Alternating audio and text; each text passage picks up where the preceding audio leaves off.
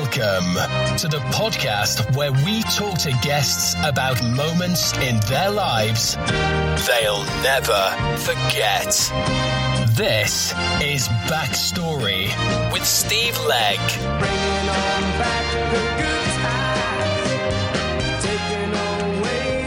It is fabulous to have you with me today on the new show, where I bring together an incredible array of stars of stage and screen, stand up comedy, writers and artists, leaders and entrepreneurs, to chat about the five significant times in their lives they'll never forget.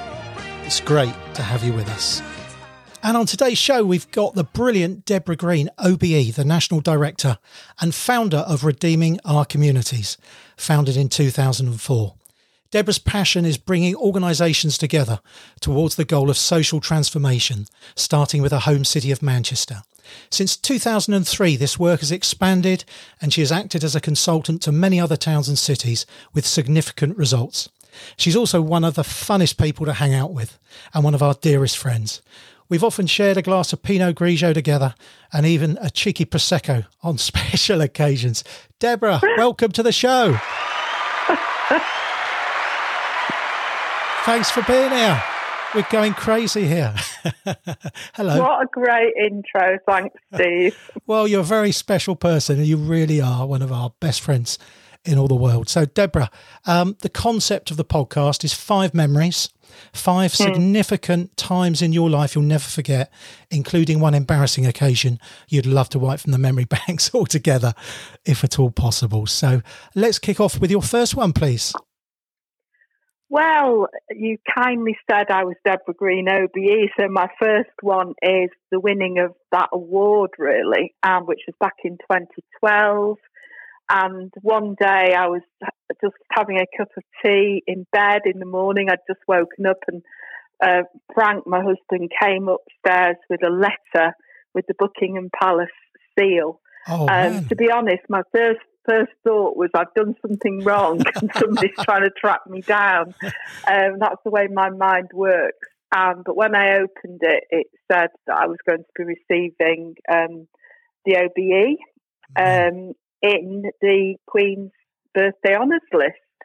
I wasn't allowed to tell anybody, which, as you can imagine, is oh, yeah. quite difficult. Obviously, Frank knew. um, and the, the, uh, the first thought I had was, I want. I didn't really know a lot about what an OBE was, and was certainly wasn't expecting to win an award. But I thought of my mum because before she died, she said to me, "Deborah, one day you're going to receive an OBE," and it was just so precious that I could think of her on that time, on that, on that, you know, that that she'd she obviously had seen that in me for mm. the work that I did for uh, well, it was for services to community cohesion. So it was the work that I did for ROC that was being recognised, and of course the wonderful volunteers that we had. Uh, on the day we could tell people, we gathered our kids around our four kids in our house, and we had a bottle of champagne, and we said, you know, we, have got some news for you. And one of my kids said, You're not pregnant, are you? it's just really funny, isn't it? No. Um, so off we went. And one of the difficult things about it was that you're, you're only allowed to take three people. Mm. And, hmm. you know, I've got four kids, I've got a husband, and I obviously wanted to take my dad in memory of my mum. So it was my dad, Frank, and one of our kids, Becky, that went along, went to Buckingham Palace and received the award. Uh, you queue up for a long time and you get your moment of uh, glory and fame when you get presented with the. It was just, it was just a wonderful, it's just a wonderful memory. Do you remember your conversation? Was it with Her Majesty the Queen? Actually, it was Prince Charles. Uh, Her Majesty the Queen was was not very well on that day, and he was deputising for her. So I did really want to meet the Queen, yeah. but it, it, you only get a few seconds because there's a there's a number of others who um, who are receiving awards. Um, but it's just the it has opened a lot of doors up for for the charity work actually. So it's an amazing amazing memory. This is the Backstory Podcast with Steve Legg and friends. So here we are, Steve Legg, with my Dear friend Deborah Green, you mentioned Frank. We love Frank, fun time Frankie, your husband. Yeah. Did you remember your first date? Can we take you that far back? Sorry, that's that sounds so yes, insulting.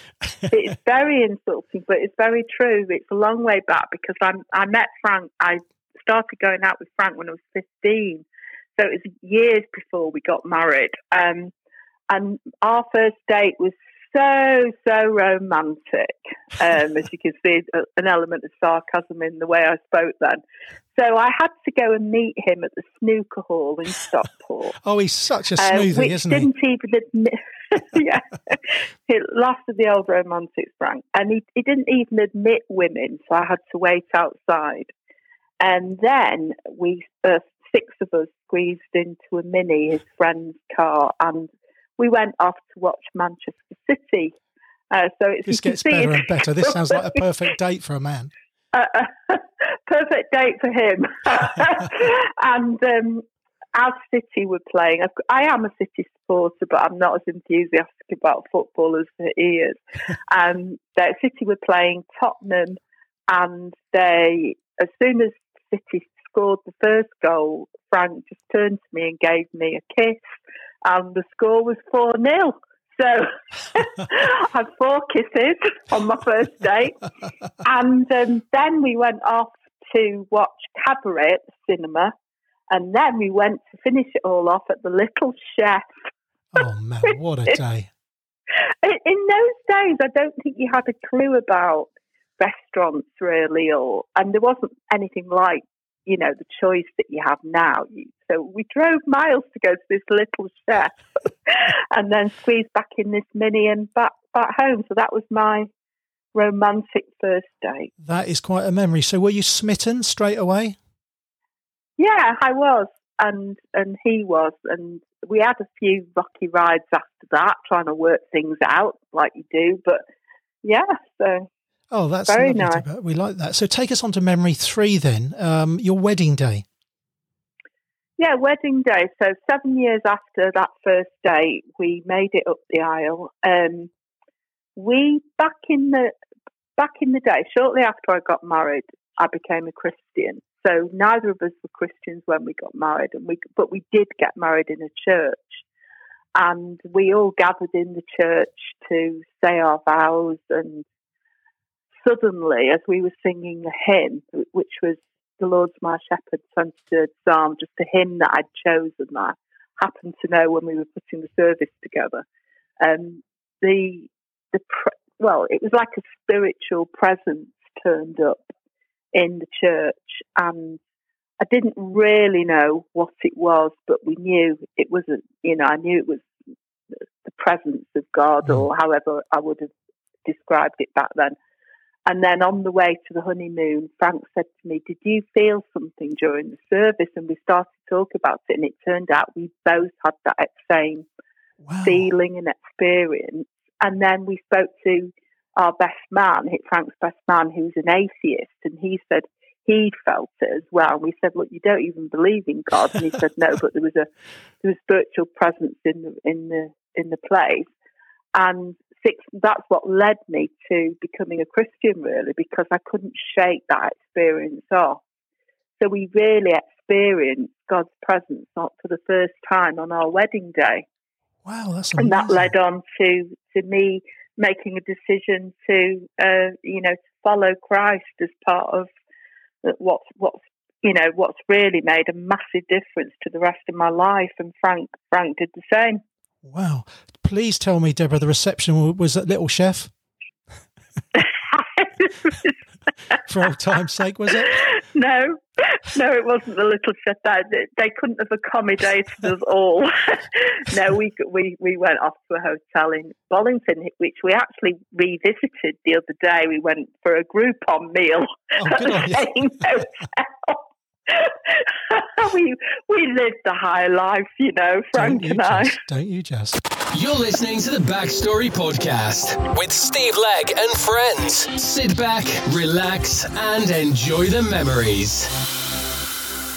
This is great fun, Deborah. I've known you for years, but I'd never heard about that on your wedding day. That sounds incredibly powerful, and that moment changed your life significantly. Yeah, absolutely. I'll never forget that. Wow. Tell us about the royal family because you have not just met Prince Charles, you've met the lot. In fact, we're expecting to see you in series four of The Crown. I'm not sure who's going to play you. Absolutely. This is where I get chance to really boast about not only having met one member of the royal family, but a number of members of the royal family. I've met the Queen. Um, we went to Buckingham Palace garden party when we received the Queen's Award for Voluntary Service of ROC. Then uh, I've met Princess Anne, who came to visit our Fuse headquarters when we were celebrating five years of our work in restorative justice because Princess Anne is the patron of restorative justice um, nationally, or was was a few years ago. Came to visit us at the Fuse with all her security guards and landed in a helicopter on the field at the back of our premises and then was whisked off afterwards. Um, quite a funny story actually because um, I was in the lineup to receive her as, as she arrived and uh, had it all planned what I was going to say. And you know me, I'm not short of words. I'm not exactly shy. But when she got to me, I completely froze and oh, I couldn't wow. say anything at all. Probably the only time in my life that oh, that's ever happened. Well, it is nerve wracking, isn't it? Because all these things you can do and you can't do, and you, you can't instigate conversations, yeah. and it's ma'am as in ham, not mom as in farm, isn't it? And you're saying this. Yeah, you've, had, you've got all the protocol and everything, and we'd have the, you know, we'd have the sniffer dogs the day before to make sure we hadn't got any, you know, drugs or weapons on the premises. And by the time you've gone through all of that, it was such a big operation that I completely was lost for words when she when she got to me in the line. Um, and then probably the the icing on the cake is that um, I've met Meghan and Harry and was invited to go to their wed- wedding at Windsor Castle. Oh, really? And took two of my daughters, Sarah and Rebecca. And of course, that's a funny story as well, because as some of folks might know, my daughter Sarah is um, Meghan Markle lookalike. so off we go to the wedding at and all the paparazzi were there, obviously for Meghan, but also paparazzi were there to take photos of Sarah, who looks like Meghan. So we, we went off to the to the royal wedding. It was wonderful. Steve Legg brings you the best podcast every single month. It's so great. He's a great guy. No one knows more about great podcasts than me the features, the interviews, even the adverts. It's a great show. Fantastic. Enjoy the show. You're listening to the Backstory Podcast with Steve Legg and friends. Sit back, relax, and enjoy the memories. And we are enjoying these memories today from my friend Deborah Green. Deborah, these have been fabulous memories. But on the oh. show, we ask for one embarrassing occasion you'd love to wipe from the memory banks altogether. if you're anything like me, you'll have thousands.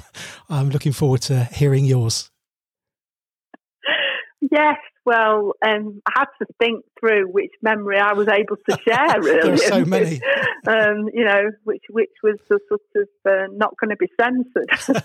um, so um, there are folks that know me really well, and Frank in particular, who keeps a little um, booklet of my faux pas, really. The things that I will tend to say from a platform, usually, in front of thousands of people, where it, it just makes everybody laugh. And sometimes I'm not even aware that I've done it. And he says he's going to produce a book of all of these little sayings of mine. Um, anyway, I was leading um, a, a, I'm part of a, church, a big church in Manchester, and uh, every now and again we get all of our congregations together for like a really big celebration. And we'd hired Wythenshawe Forum, and I was leading the service, and we had, you know, a thousand or so people there. And I love leading services, and you know, quite happy and comfortable in that role. And I'm leading this service, and it came to a point where I wanted to get people to sort of mingle a little bit and stand up and shake one another's hands and greet one another. And uh, I, I started rambling on about, you know, how the Bible talks about greeting one another with a holy kiss. And um, and I noticed out of the corner of my eye in the in the congregation a guy who's a, a, a missions partner of ours in um, in south of France, and I noticed he was shaking folks by the hand, and some people were even hugging. And I said, "Well, the Bible talks about greeting one another with a holy kiss, and there's Edward Davis from our our missions partner in the south of France, and perhaps we could greet him with a French kiss." Oh no! so as soon as I said it, the whole place started to erupt from the front to the back. And it was um, really, really funny because um, I immediately, as I said it, I realised what I'd said. And some people were trying desperately not to laugh and, you know, trying to look really serious, yes. like they didn't really get it. And other people were just completely hysterical. Oh, I love it. That it is... was so embarrassing. but you know, I'm known for it, and some people even sit on the front row and then they're waiting for what I'm going to say next. Oh, I love it, Deborah. Absolutely brilliant. You have been wonderful. Thanks for sharing those memories with us. So, how can people connect with you? How can people find out? Is it three books? Are you working on a fourth now?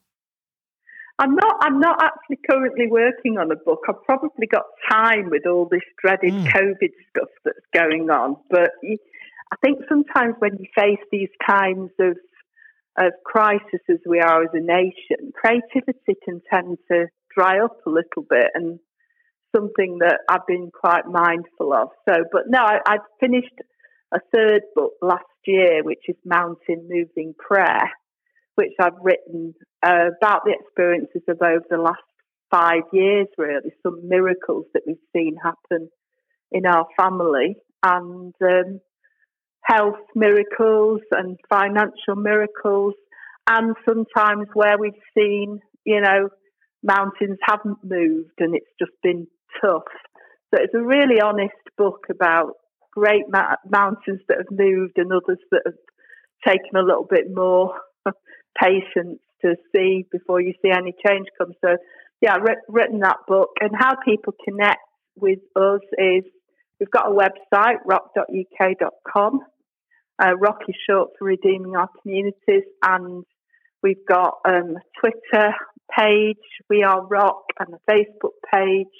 We're quite keen on social media. We do a lot of social media stuff, and it's just exciting to see, you know, particularly for me as a Christian, that churches are getting more um, focused on serving their communities, mm. and when we haven't been able to meet as much as we have in the past for regular Sunday gatherings. We've been able to get out and serve the community and use our time for those things, which is something I'm really passionate about.